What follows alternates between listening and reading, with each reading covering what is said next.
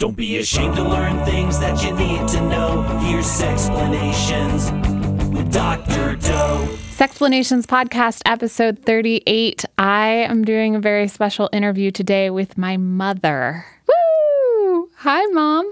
Hi, Lindsey. How are you? I'm good. How are you? I, I well, I'm so cozy and happy in this recording studio in Missoula, Montana because we have a heater now. How are you? Are you nice and warm? I'm nice and warm, except for the ice pack on my hip. Oh, what's that all about? Uh, I went to the physical therapist today, and they told me to put ice on it. From your surgery? Yes, Well, hopefully that improves. it will. Good. Good. Uh, want to talk about sex with me? Sure. Cool. Let's One of my favorite topics. Yeah, mine too. I specifically want to talk about permission with you. But before we do that, I have a question that I like to ask in every episode, a different question to give a shout out to this very special people that support your daughter in life. Their names are Donna Flint, Paul Nixon, Joanna and the Millers, and the Fletchers. Yay for them! Here's a question. Now it's time to hold our testes. Yay. All right. When do you think I first got formal sex education in school? And it's multiple choice. So we have A, third grade, B, fifth grade, C, seventh grade, or D, ninth grade. B. Good job. Fifth, fifth grade. Yeah. I think that's normal. Do you? Uh, I think that's when I got it. That's wonderful. I tried to look up to see what the average was, but so much is going on with sex education right now that it's hard to tell what it was like on average for people at my age then, in fifth grade then. Right. a lot of my students here, or when I go to universities to speak, they seem to not have any sex education until they get to college. Well, there's sex education, and then there's understanding your body. Okay. And fifth grade is where it starts in Ohio. And then seventh or eighth grade, you get health and you learn about like both bodies. All bodies. Well, yeah, both bodies, because we don't learn about all bodies. We still have a binary system in our education. Do you know what I mean by that? Yes. Okay. Yeah, so it's pubic hair and menstruation. Yes. Oh, and wet dreams. Yeah, sometimes. All right. Unless your sister's a sex therapist and then she tells you earlier, like you did with your younger brother. I think he was fifth grade or older. He might have been fifth grade. I think he was 10. See? Yeah, yeah. And look at how excellently he turned out. That's my second brother that we're referring to, who is now, what, 23? No, 22. He's a leap year baby. So in reality, he's like three, right? Four and a half. There. Five and a half. Five and a half. This show is not about math. Okay. Okay, so this episode of Sexplanations is going back to the Sexplanations show where I talked about the PLISSIT model. And so I'm just going to briefly describe it to you and then explain why I wanted to talk to you in particular. So there's this model um, created by Jack Annon, I think in the 1970s, which proposes a solution for people in sex therapy or those who have some sort of sexual health issue that they want to overcome. And it's made of four tiers PLISSIT standing for permission, then the second tier, limited information, the third tier, specific suggestions, and the fourth tier, intensive therapy. As in, most people can resolve a sexual health issue if they are given permission. And then from there, you have a smaller group of people left over with the problem who can. Um, in most cases, resolve that with limited information. And then an even smaller group may need specific suggestions, but the tiniest, tiniest amount actually need intensive therapy. So, in my practice as a clinical sexologist, I do the first three permission, limited information, and specific suggestions. If somebody has family of origin stuff going on, or maybe a history of abuse that needs more intensive therapy, then I refer out. But I think that a lot of people can do components of this model for each other. And one of the individuals who has had the most impact on giving me permission about my body and my sexuality is you, my mom. So I thought it'd be really fun and insightful for us to talk about how you fostered a healthy sexuality in me throughout my life from the time that I was born um, until the time I left your house and then even beyond that. Okay. Okay. Do you know how you did that magic? I didn't know I did that you did. I guess I don't know how I did something I don't know I did. I think that you, uh, when I was very little, gave me a very strong message about my body being my body and who could touch it and who couldn't, and what was the protocol if somebody did something to my body that I wasn't okay with. And you really instilled in me the belief that if I called that out, that I would be believed and looked after. Yes, that's true. Yeah, I don't think a lot of kiddos get that. I mean, you know this about the kiddos that I work with as foster children that oftentimes they will report violence from a family member or friend and then their families will ostracize them call them liars discount it etc and that wasn't my experience at all. I think you told me about a neighborhood boy that was exploring my body and I didn't feel comfortable with it. And your response was to to take me to to get a medical exam, see what all had happened, and to listen to me, and then um, make sure that I didn't have unsupervised time with that kiddo anymore. Yes, I don't want my children harmed in any way, and I believe when they tell me when there was an issue, uh, more so, in, yes, that was very traumatic for me, as you told me, and as we went through the process with this young boy. It was also traumatic for you when you were in kindergarten and the boys were kissing you, uh, and your teacher didn't seem to think that was an issue. And to me, it was like my daughter was going to kindergarten and being raped in her own child level mm-hmm. situation because the teacher felt it was boys being boys, and I said no, they don't have permission. So that became uh, a point of contention between me and the teacher. And you didn't want to go to school because the boys were kissing you. And I think that's where we are in this society because we always say boys are being boys. And now we're calling that out. And boys aren't just being boys, boys are boys need to be raised to respect women. I don't know. You do know though, and I'm getting all choked up thinking about what a badass you are. How did you learn to do that? To um, have an opinion other than the teachers, which was the societal norm then and almost the societal norm now? Well, one, my child was hurting and didn't want to go to school. So there was a reason. And two, there was no reason for boys to be kissing you at school. There was no harm in telling them that they couldn't. But there was harm in, in allowing them to continue what they were doing so it what there was it wasn't it was a no-brainer. You're hurting my child. She doesn't want to go to school. Stop. And asking you to stop does not affect your ability to go to school and function as a human being. And the other side of that is that you I love teachers. I've been a teacher. I support teachers and especially now I'm supporting teachers, but they're not always right and they don't always know what's best for your particular child. And if you don't speak up for your child as an adult, then the teacher doesn't always hear what needs to be heard. And I also believe that we don't understand the children that we teach or we work with because we don't know their story. And every child has a story, and there's a reason they do what they do and behave the way they behave. And as the more we understand that, the better we can handle their problems and the better we can accept what we're dealing with. We can love a child if we know their their issue is home related or their I had a child that absolutely had to have a lot of attention at, at uh, when I taught gymnastics, and she was driving me crazy. Well, when I learned that she was a turnkey child at seven years old, and she was going home to a, a vacant house, and she wasn't getting attention, then I could accept her on her um, where she was, and I could love her where she was, and I could give her the attention that she needed. And that's what we need to do with our children, or that's what I need to do. Mm, there's no video for the podcast, but I'm all tear face right now. Uh, maybe you didn't get enough sleep. maybe it's that I have a really awesome role model. Oh, okay. Let's keep going. Uh, what other rem- memories do I have of you giving me permission?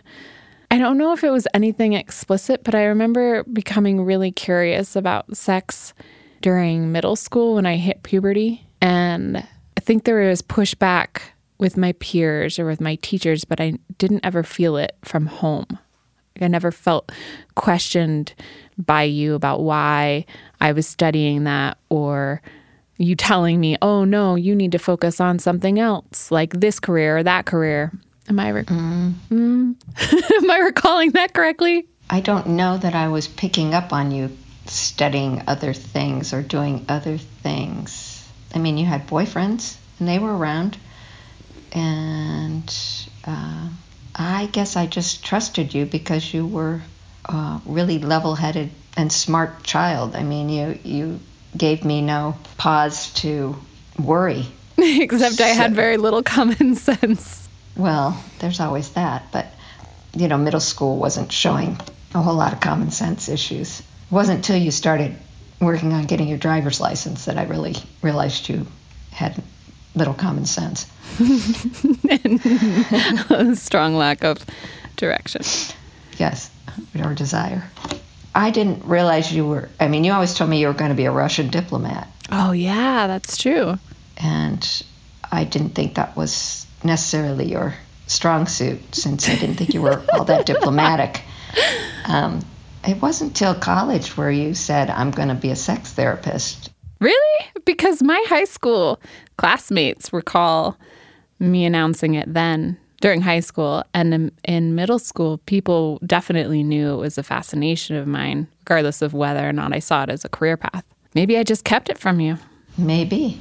But you you brought up me having boyfriends around and I don't feel like there is any shame about that or you know you you gave me permission to have those relationships.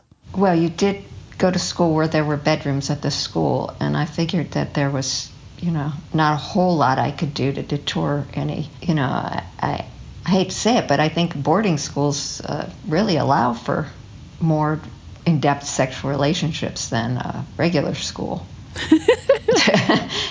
you know, maybe it's me. Maybe I just think that way. But um, I mean, certainly, if somebody wants to have sex, they're going to have. They can find a place. But um, it's convenient to have a bedroom on campus. But the first time I had sex was in a soccer field, Mom. That's what I'm saying. If you want to have it, you can have it any place. Oh. I don't know. I didn't worry about you so much. I just, uh, I, I, guess uh, as a parent, I worry more about drinking and drugs. Mm-hmm. You didn't worry about sexually transmitted infections or pregnancy? I just thought you were smart enough to know how to handle it. Maybe it's because you. Oh, I know. I think you said you weren't having sex. That's what it was. That's what it was. You told me you weren't having sex, and I believed you. That I was going to wait until marriage. No, I didn't think you'd wait till marriage, but I just, I think I probably questioned you, and you said you weren't, so we left it at that. And the boys you dated were very nice. They were polite, they were nice, they weren't uh, afraid to meet me. So I don't know. I just didn't worry. I don't know if you can s- see me. Mm-mm, I can't. I'm sitting here doing the exact same thing with my hands that you're doing with your hands. Oh, I want to see. And by that, I assume you're referring to taking a hair tie and wrapping it endlessly around a finger and then taking it off and putting it back on. Yes, the exact same thing. Oh, I was doing it, and then well, we both had them on our wrist, and I was playing. Then I started playing with mine, and then a few minutes later, you started playing with yours. That's cute. No, I can't see you. Um, we are talking through Skype and then recording sound separately. So my mom and I can hear each other without the sound equipment picking up the other person's voice. And I think that's adorable that we're doing the same thing. what about masturbation? Did you give me permission to masturbate? Or dad did? I don't recall telling you you couldn't masturbate. I think you explored it when you were very young. Tell me more. Like two or three. oh, wow. but I don't recall telling you you couldn't do it. Uh, I certainly I didn't. I didn't even know or understand about it when I was in school. Um, About about masturbation? yes, You didn't know about masturbation age wise. What what are you saying? You did not know that p- people masturbated or that masturbation was a thing? I didn't know. I didn't know girls masturbated. I didn't know. I didn't. It certainly wasn't talked about a whole lot, except you know, in rhymes or in uh, in a derogatory term, calling somebody a masturbator. Or uh, I thought it was a normal behavior, so I never, you know, if you you were exploring your body, I never thought it was bad. yeah. So I didn't didn't have a problem with it then. Don't have a problem with it now. So we moved from Florida when I was what, 4? Five. Five. And I have this memory of putting a seashell, one of those, um, I can't remember what they're called, but they're very shiny and smooth and they're, they almost look like a vulva on one side with little spines. I have this memory of putting one inside me. It's not there anymore. Thank goodness. so, do you have any recollection of this or know how the seashell got out? I don't have any recollection. Okay. I've had lots of pelvic exams and no one has found it. So, Seashell. I don't know. I don't remember. I don't know that anybody went searching. Mm-hmm. Maybe it just worked its way out like a sliver does. gosh I have no idea, Lindsey. oh, yeah. Remember when I put a roly poly bug in Ryan's ear? Vaguely. Yes, you were very unimpressed, and we had to go to the doctor's office to have it removed. One of those potato bugs that rolls up into Yeah. a little ball. Uh, yes, I know what a roly poly is.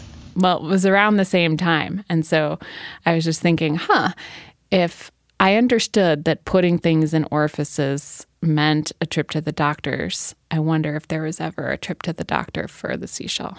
But apparently not. Not that I remember. That was a long time ago, Yeah. like 30 years ago. You're, you're lucky I remember your name at this point. Oh, yeah. You you have an amazingly impressive memory. Do you have any memories of our sex talks? Did we ever have a sex talk? Only that you complained that I didn't tell you enough. Like I didn't tell you. You complained that I didn't tell you about tampons, and you learned from somebody else's mother. Oh, yes, the tampon.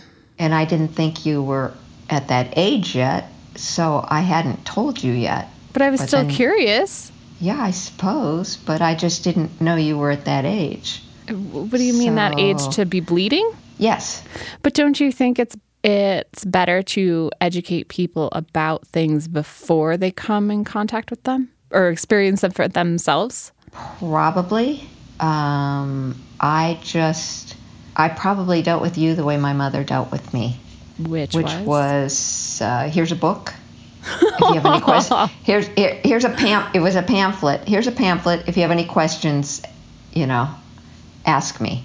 I think I was pretty much on my own, and I probably let it go longer than I should have before I taught you anything. But I probably wasn't that brave because that's the way I was dealt with. See, Grandma tells the story differently. She tells it that you acted like you had all the knowledge you needed and uh, weren't interested in a talk. I recall that in your interview with her. I also think that you had the advantage of my best friend's dad being a urologist. And so there was a lot of sex education coming in through them. Right. And I don't know that you asked questions so much as after the fact you told me I didn't tell you. Yes. I think that's pretty typical. But what might be different about our household than other kids is that we had, oh gosh, sculptures of nude bodies.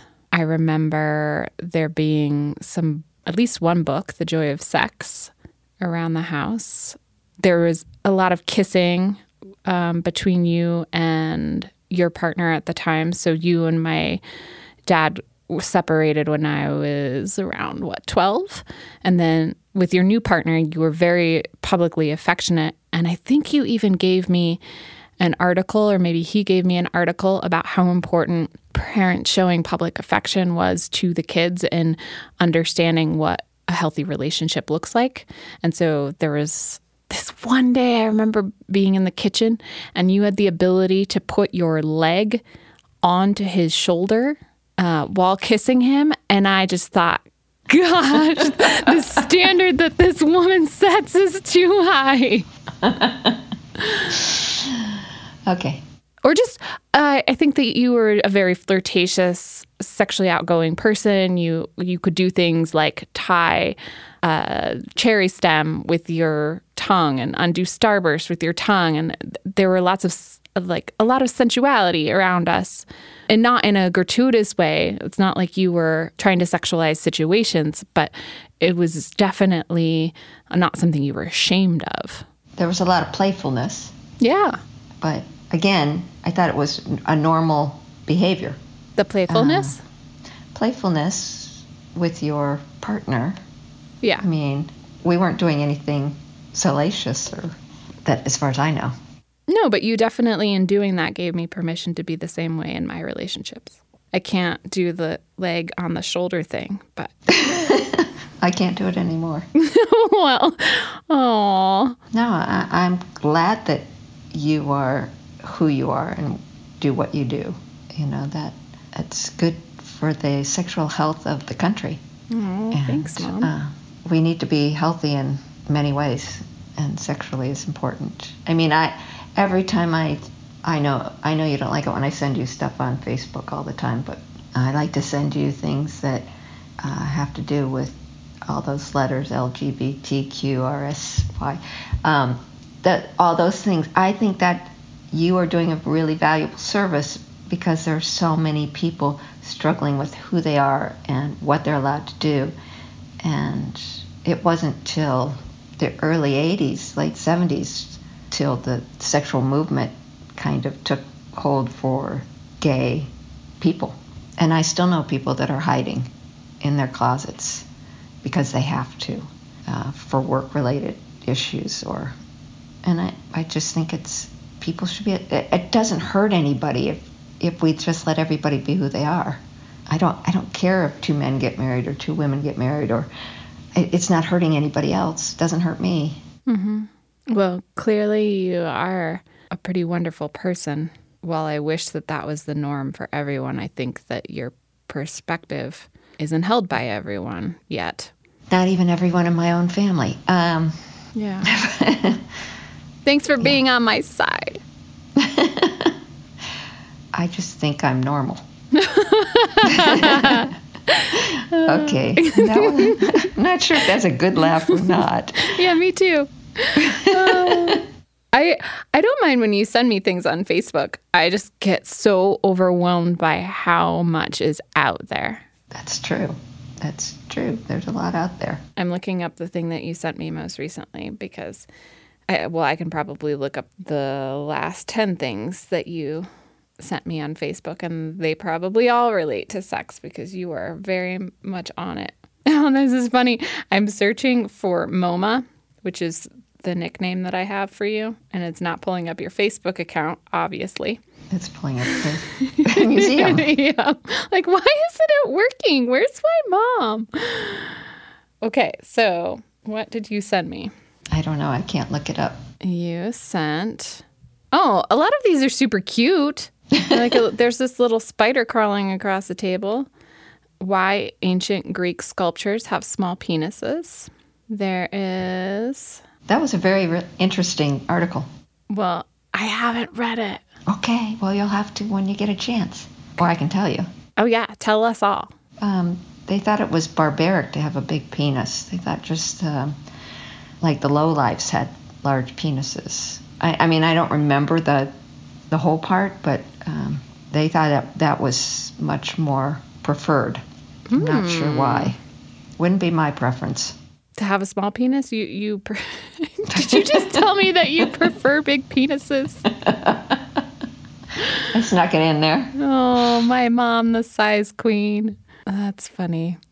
Um, I can't find the rest of them. All these are coming up as uh, non-sexual things, but there there's some sort of like message chain that you have me on where it's some sex article, then another, then another, and they're so cool. Um, maybe I'll put it in the description. All the cool things that my mom sends me on Facebook about sex. Yeah, I said when you started studying sexology or sexual, when you started college, and you Yeah. told me you were going into into sexology, Mm-hmm. I would go to the Borders Outlet, which was close to the house, and every time I saw any book that had to do with sex, I would buy it and send it to you. I don't know if you remember that. I do remember that. So this Facebook stuff is my abridged sending you sexual stuff. Because I don't have a Borders anymore, and I don't, and I don't think you want any more books. Uh, hmm That is true. I just got a call recently from someone who went to our local book exchange with a box of books from a deceased friend. And the bookstore people told her to call me. They gave her my contact information. I don't know why, but she calls and she says, So I went to the book exchange with these books that you're really going to want to see. Um, they're really unique and I knew exactly what this was all about. And she asked if she could hand them off to me. Like, yes, you may. I don't know what I'm going to do with them. But, you know, maybe I'll create some sort of sex museum here in Missoula, Montana. That would be really good. Yeah, you want to come curate it for me? I don't know that I'm qualified to curate a sex museum, but sure. Oh, thank you, Mom. Could we do it somewhere warmer though? Agreed. uh, let us know in the comments where we should open a sex museum. I thought there was a sex museum in New York City. There is. And there's one in China and and where else have I been to them? New Zealand. Is there one in New Zealand? Well, there's the penis one in New Zealand. The different sized penises from all different animals she's told me about. Iceland. I, I mean, not New Zealand, Iceland. Yes, I'm that's sorry. That, that was But my I've been mistake. to other ones. They're they're all over the place, but we can have our own. There are never enough sex museums. Well, maybe you just need a sex library because you have books. Yeah. Yeah. It's a The most idea. extensive sex library in the world. I think I've already fallen short of that, but I can try. Well, we'll keep sending you books. Thank you. I, you could have all your re, your followers send you books on sex. So many of them do. Oh, it's so wonderful. I just, I don't know how to love these books because, okay, well, here's the thing about sex books. If they are of a historic nature, if there's some sort of artifact, they're over 50 years or 100 years old, then they often contain lessons about how sex needs to be in the confines of marriage or the woman is frigid, et cetera, et cetera. Homosexuality is a sin. And that's a hard thing to want to hang on to. But knowing your history and where thinking comes from, it's uh, um, I can't think of the word. Anyway, it's it, it yeah, it's useful. I agree. But I think with something like your field of art, you can have sculptures and paintings from mm, many, many centuries ago and not feel repulsed by them. Although I guess it could be wrong. Maybe there's something in there too that's offensive. Well, there are some kinds of arts that are offensive. Art that makes us uncomfortable is um, disturbation. It's called disturbation. What is what? what are you saying? Well, there's there's That's an Uh, actual like- word. Yes. Oh, like there's a lot of Kiki Smith. I think it's Kiki Smith. Her art, like she'll have sculptures of women with a blood trail coming out of them, um, and I find them disturbing because of the way I was brought up. Mm-hmm. And there are other arts. Some people would say Keith Haring's art is is disturbing if you look at it closely, or Romare Bearden. I mean, there are just there's a lot of people think sexual or homosexual art is disturbing, but the word for that to the person that's feeling that is dist- disturbation. Wow. That's my understanding. So, and you know, you'll have to look it up. Okay, I Your will. mother, your mother might be full of shit. No, see, we we stay curious. Just keep learning, right? Mm, I should have been wearing my "Stay Curious" T-shirt for this interview. It's all sound, mom. No worries. I know. I'm thankful for that. You know what's not sound though? Let's let's do Kegels. Name squeeze. Uh, uh, uh. There's no there's no sound. not unless you want to make it. I'm not going to stop you. You have my permission to do whatever you want with your mouth. or or your your crotch. Make a joyful noise. Um so we'll how do you want to do them? I'm thinking just a simple count of 8 clenching with each number I say and then I'll count down from 8 to 1 doing the same thing. So count up 8, count down 8. Okay. Yeah, have you done Kegels lately? No, but thank you for reminding me. Good. Yeah, no, it's important. Yes. Especially when you're old. Yeah, I don't want to pee. I mean, I want to pee, but only when I intend to, not when I sneeze. Exactly. Okay, here we go. One, two, three, four, five, six, seven, eight. Eight, seven. Why are you making noise? Six, five, four, three, two, one. Well, that was fun. Do you do that with everyone? I do. Very good. But this one was special. It was a mother daughter workout. Ah, there you go. Did you do that with Uncle Keith? I did, I think. Yes, of course. I've done it with everyone. Okay, sorry, I haven't got up with all my listening. No, you're fine. Yeah, Uncle Keith. He's your little brother. He was on the show. He did a great job, though he stirred some thoughts in people. Yes. Yes. Um, okay. So we've done the Kegels. Uh, the last order of business, unless there's anything else you want to say, is um, giving our listeners sextra credit. A little homework so you don't forget it. Here's Dr. Doe's extra credit. So some sort of homework assignment that they can do within the next week while they wait for the next Sexplanations podcast episode. Hmm.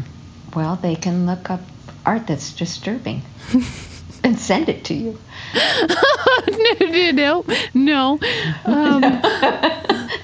Uh, then you'll get a lot of dick pics that way.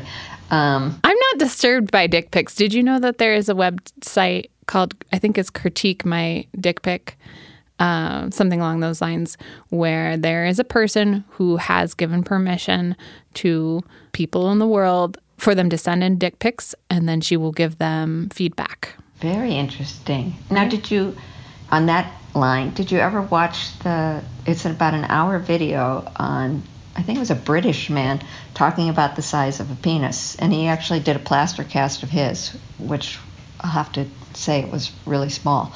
Um, but he did a whole hour of it. And in the end, he does this really great art display where people go in the booth and photograph and do Polaroids, and then they hang them up all over the room, and people come in and they can still go in the in the little tent and photograph. And then he shows those, and I was um, amazed at how different they all were. Oh, yes. Oh, yes, yes, yes, yes. hmm So, I don't I don't know what homework you want to give everyone. Oh, I know. They should all call their mothers and have a discussion with them about sex, or their fathers, or their children. Okay. Some some sort of relative. If you have a mother or a father you can talk to, or you have a child, awesome. If not, guardians, grandparents, some sort of kin. Do you want to give them an opening question for that conversation? Oh, they could call up and say, "Do you want to do Kegels with me?" oh my gosh. I don't know. Um, Yeah. I don't know. Let's listen to this episode of the Sexplanations podcast where Dr. Doe talks to her mom. Or if you could give me the sex talk now, how would it go? Oh, there you go. I think you did a great job of raising me, mom. I think you did a great job of raising yourself, and I just watched. Hardly. That is not how it works. Thanks for talking to me. Thanks for being on my show. Thanks for being my Lindsey. You're welcome. Um, I also want to thank Callie from Cinema Studios, Complexly for production, and Count Boogie for the jingles. Mom, I love you. I think you're awesome. And Cora Amparo, I'm still learning. I love you too, Lindsey.